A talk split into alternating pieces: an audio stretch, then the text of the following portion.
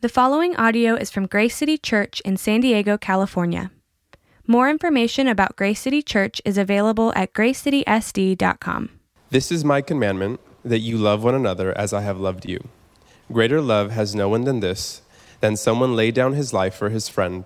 You are not friends if you do not if you do you sorry you are my friends if you do what i command you. No longer do i call you servants for the servant does not know what his master is doing but i have called you friends. For all that i have heard from my father i have made known to you. You did not choose me but i chose you and appointed you that you should go and bear fruit and that your fruit should abide so that whatever you ask the father in my name he may give it to you. These things i command you so that you will love one another. Let us pray. Dear Lord, we come before you and we just thank you for today. And we thank you that we get to um, just to be alive and be able to, to walk and, and function and um, just to be here together as a community, as a family in Christ.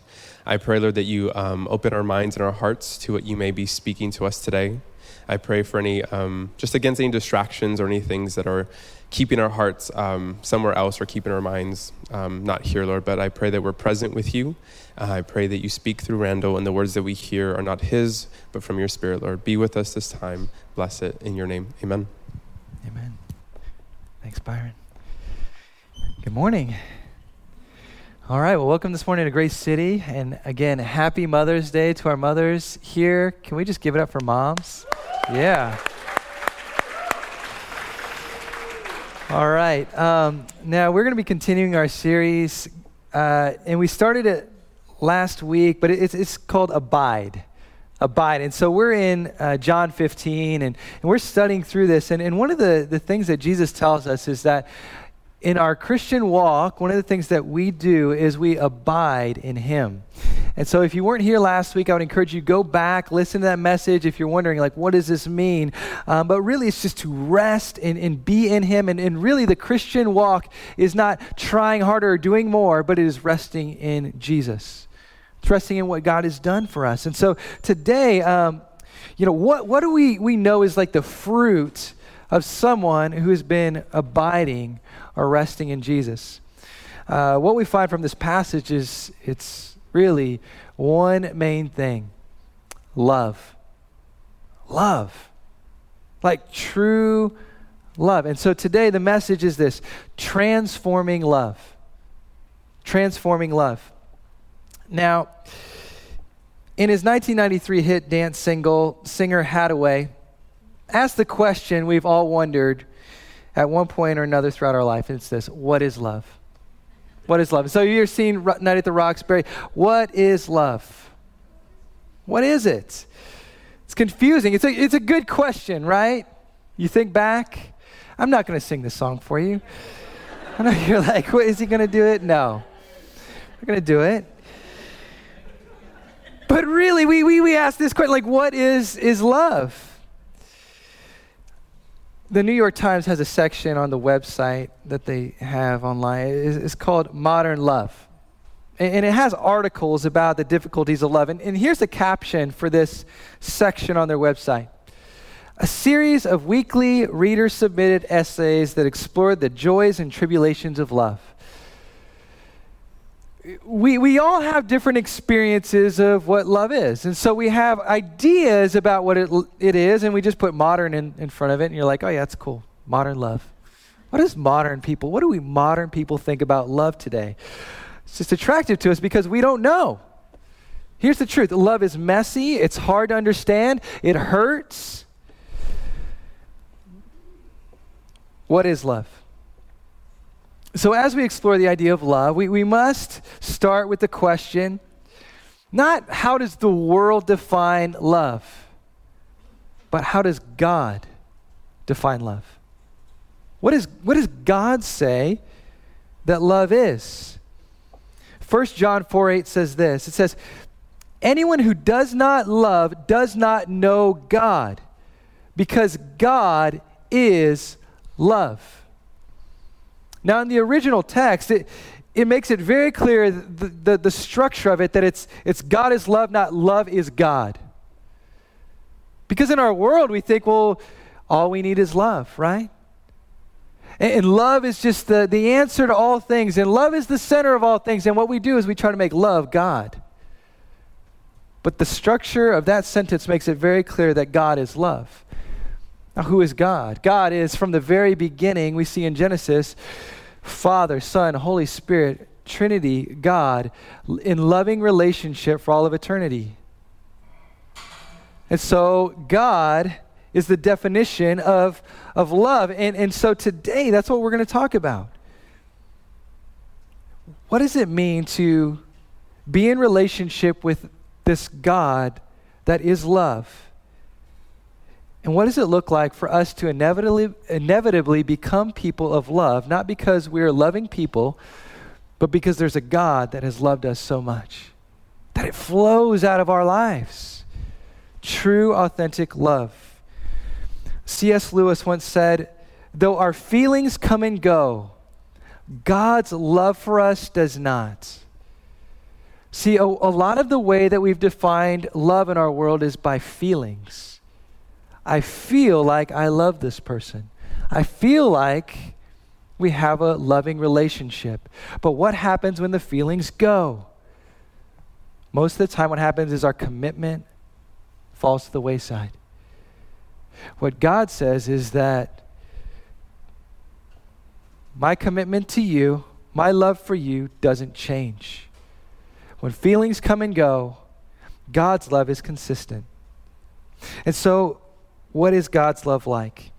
Uh, our text today is John 15, 12 through 17. And in this text, God defines and also empowers us to love. And so we're going to break it down in three ways. The, and, and so I'm going to give you all three up front. Here's, here's what it is He gives us, first, His standard, second, His sacrifice, and third, his sustaining power. His standard, his sacrifice, his sustaining power. And so the first one is this. As we look at the text today, you'll see it in verse 12 his standard. His standard. Look at verse 12. Jesus says, This is my commandment, that you love one another as I have loved you. Jesus makes it very clear that there is a commandment, there's a standard of love that we are called to adhere to. And so it's not a suggestion, it is a commandment that Jesus gives us. But he brings it to life. He brings it to life because what he says next is he says, As I have loved you. the only way that we can have this type of love and know what it is is when we know the love of Jesus. And so Jesus is the standard. Now, some of you know this, but I have three kids. And one of the things that is a commandment that is pretty clear in our household is this commandment. And, and we go into our kids' room, and, and, and they're in the same room, right? They're hanging out, they're playing. One of the things we, me and my wife has, have said to them is okay, guys, just love one another. Love one another, hang out, share. It's going to be good. We throw some toys. You guys just chill. We're going to go do, you know, clean up the house, whatever. 10 minutes later,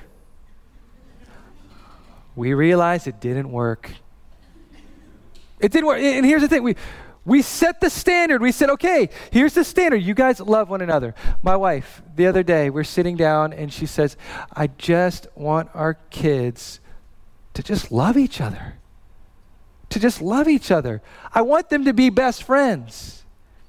Because you know, like in so many families, it's, it's really rough. Like there are like sibling rivalries and tensions and all this stuff. And, and one of our prayers from the beginning is just like, we, we just want our kids to love one another. But here's what I know it doesn't happen naturally when I throw some toys in a room.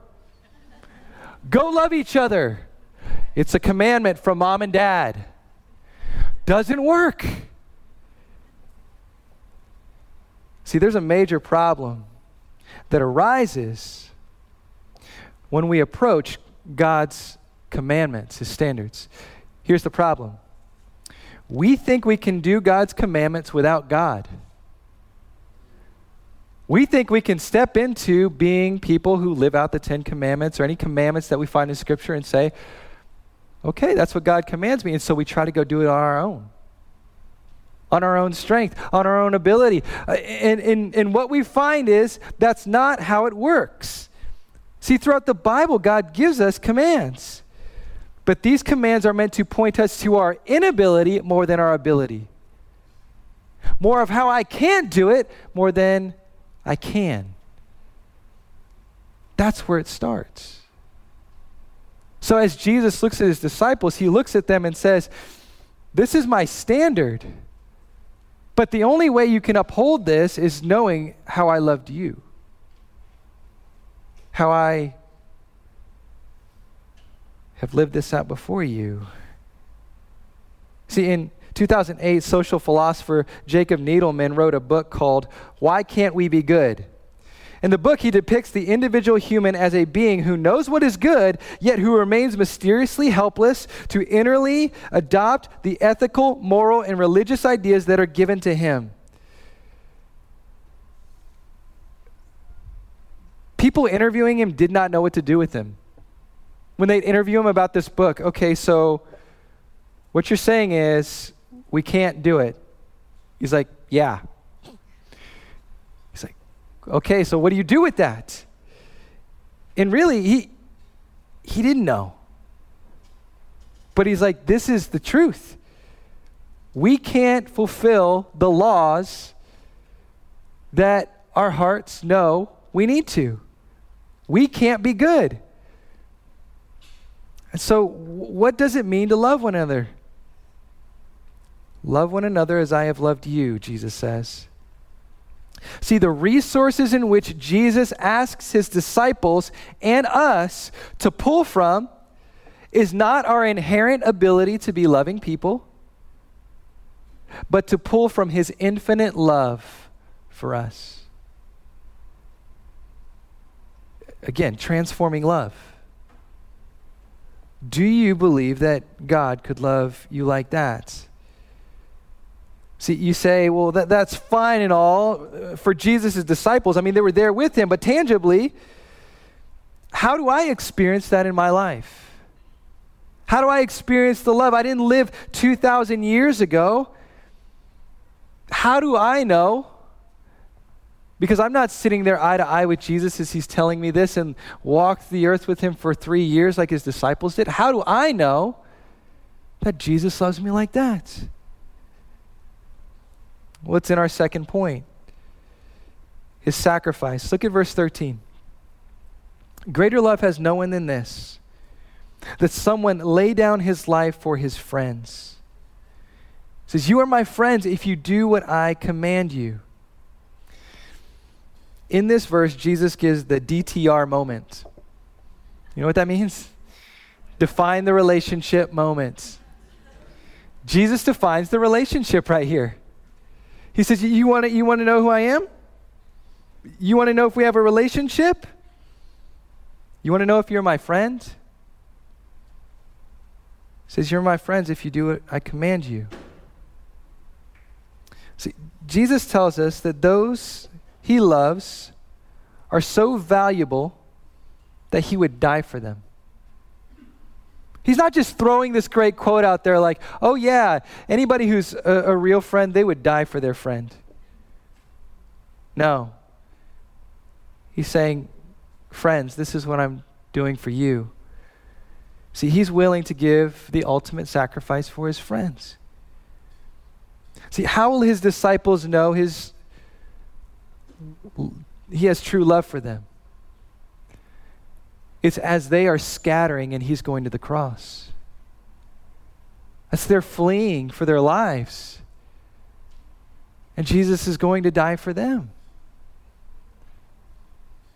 See, they, they did not have the innate love to love Jesus as Jesus was loving them through everything that they were going to go through. And so, how do you and I know that Jesus loves us? You have to look at the cross. You have to look at the cross and say, even in my rebellion, even in my times of rejecting God, that God would go to the cross for me. Right? Greater love has no one than this, that he someone lay down his life for his friends. Jesus later says that, you know, if it's a master slave relationship, which most of the time we think that our relationship with God is, right? We don't, we, like, how could God be my friend? So I've got to be like obedient to God and, and I'm just like his slave and I, you know, I just got to go do all these things for God.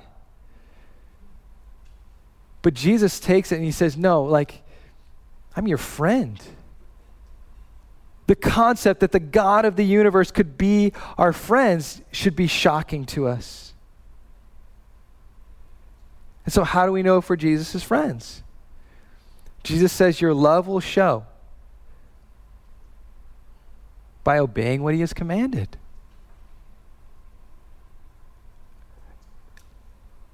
Are there signs of obedience to Jesus in your life? Are there things that you would say, okay, if it wasn't for Jesus, I would have never done that? All because of Jesus. D.A. Carson, commentator on this verse, says Obedience is not what makes them friends, it's what characterizes his friends. See the difference on that? It's, it doesn't like, make you a friend just because you're obeying Jesus. It's, no, it's, it, it's what characterizes it. It what, it, it's what comes out of your life. It's character. Characteristics of this. The beta test of whether you know his love or not is how you love others. So let me ask Do you play well in the sandbox? Are there signs of self sacrificing love in your life? Or are there patterns of splintered relationships everywhere you go? Jesus tells us his friendship will transform us into real friends. His love will transform us into people who love. His sacrifice, his selfless sacrifice, will transform us into people who selflessly sacrifice. You say, well, well, I get that, but like, how does that last? How does that last? He tells us in the last point in verse 16. It's this his, his sustaining power. Look at verse 16. He says, You did not choose me, but I chose you and appointed you that you should go and bear fruit and that your fruit should abide so that whatever you ask the Father in my name, he will give it to you. Jesus ends by telling his disciples something very important. they were not loved because they were smarter.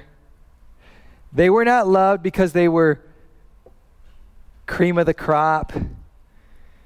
They were not loved because they were just more talented and had that it factor about them as much as they wanted to believe it. Jesus makes sure to tell them, I chose you. I chose you. And, and, here's the reality today, if you are a Christian, it's because he chose you. That, that weirds us out, right? Like, we're like, how, what does that mean? It means that God loved you in abundant grace, not because you deserved it, not because you earned it, not because you just outthought other people and said, Yeah, Jesus is the way, the truth, and the life. There, there's no room for pride in this. We must ask for a minute who are the guys that Jesus chose? The lowly, the unlikely, the outcast, the rebel. These guys didn't fit in. And if you were to take all 12 of these guys and put them in a room without Jesus, they would not play well together. They wouldn't have. But because of Jesus, Jesus says, love one another. See, God chose them purely out of grace. Undeserved love, favor.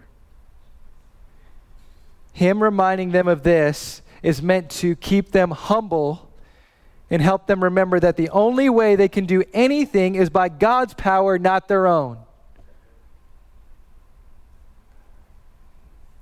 Been reading through Psalm 62. I just read it the other day, and it says, All power belongs to God.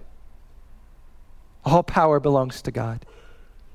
It's not ours, it's His. And if you want the power of God to be in your life, it's not going to be because of you, it's going to be because of Him. Coming to Him. See, Jesus tells his disciples, I chose you, I appointed you, I will bear fruit in you, I will make it last. It's not on your strength, it's God's sustaining power. Like I said, many times we approach the scriptures and we say, How do I do it? And if, if we come to the scriptures with that type of attitude, we will either be very prideful because we think we've done it, but we'll do it in the wrong spirit. Or we'll be crushed because we say, I, I could never do this. I could never be this. And the gospel way is the third option where he says, You can't do it, but I can through you. The love that you need in your life has to be the love that I work in you. One takeaway today, and, and this, is, this is it. And I want to share a story with you. Um, because you say, well, this is really where the rubber meets the road right here. And I think this story really helps us today. And so I'm going to read some of it, but it's, it's a story that happened um, after World War II. Now, during World War II, uh, Corrie ten Boom, if you don't know who she is, her family harbored hundreds of Jews to protect them from the arrests of Nazi authorities. And what happened to her family was they were betrayed. They were betrayed by a fellow Dutch citizen. And so the entire family was imprisoned. And Corrie survived. And God used her to do uh, amazing things. Worldwide ministry was started. And what she would do is she told her story. And, and in the book, The Hiding Place, it really it, it gives this, this particular story. Because in this book, she describes an experience of what happened when she met with one of the soldiers that was in the concentration camp that she was in the guard after the war. So here's what she said. First, she started her talk off by saying, When we confess our sins, God casts them into the deepest ocean, gone forever. And this is her speaking now. There were never questions after a talk in Germany in 1947, so she would go and give these talks in Germany. People stood up in silence and silence left the room. And that's when I saw him working his way forward. One moment I saw the overcoat and the brown hat, the next, the blue uniform and a visored cap with its skull and crossbones. It came back with a rush. The huge room with its harsh overhead lights, the pathetic pile of dresses and shoes in the center of the floor, the shame of walking naked past this man. I could see my sister's frail form ahead of me. This man had been a guard at Ruckensbrook, or Ravensbrück, concentration camp where we were sent. Now he was in front of me, hand thrust out, a fine message. How good it is to know that, as you say, all our sins are at the bottom of the sea. And I, who had spoken so glibly of forgiveness, fumbled in my pocketbook rather than take that hand. He would not remember me, of course. How could he remember one prisoner among those thousands of women? But I remembered him. It was the first time since my release that I had been face to face with one of my captors, and my blood seemed to freeze. You mentioned Ravensbrück in your talk. I was a guard in there. No, he did not remember me. But since that time, he went on, I had become a Christian. I know that God has forgiven me for the cruel things that I did there, but I would like to hear it from your lips as well. Again, again the, the hand came out. Will you forgive me? And I stood there my sister had died in that place. Could he erase her slow, terrible death simply for the asking? It could not have been many seconds that he stood there, hand held out, but to me it seemed hours as I wrestled with the most difficult thing I'd ever had to do. Forgiveness is an act of the will, and the will can function regardless of the temperature of the heart. Jesus, help me, I prayed silently. I can lift my hand. I can do that much. You supply the feeling. And so, woodenly, mechanically, I thrust my hand out, the one stretched out to me. And as I did, an incredible thing took place. The current started in my shoulder, raced down my arm, sprang into our joined hands, and then this feeling this, this healing warmth seemed to flood my whole being, bringing tears to my eyes. I forgive you, brother, I cried, with all my heart. For a long moment, we grasped each other's hands, the former guard and the former prisoner. I had never known God's love so intensely as I did then.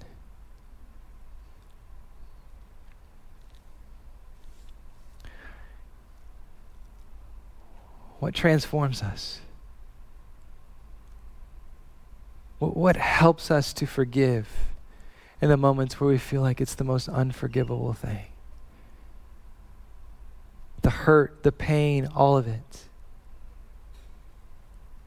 It's God's power flowing through us. It's God transforming us from the inside out. So, what is love? It's Jesus. It's Jesus. It's the gospel. Listen, th- this is John, who I want to fill you in on John just a little bit, the writer of this gospel, who is one of Jesus' closest friends. John says this He says, By this we know love, that he laid down his life for us. And we ought to lay down our lives for the brothers.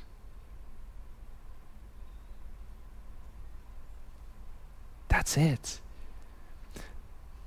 Jesus transformed a guy who is known as a son of thunder.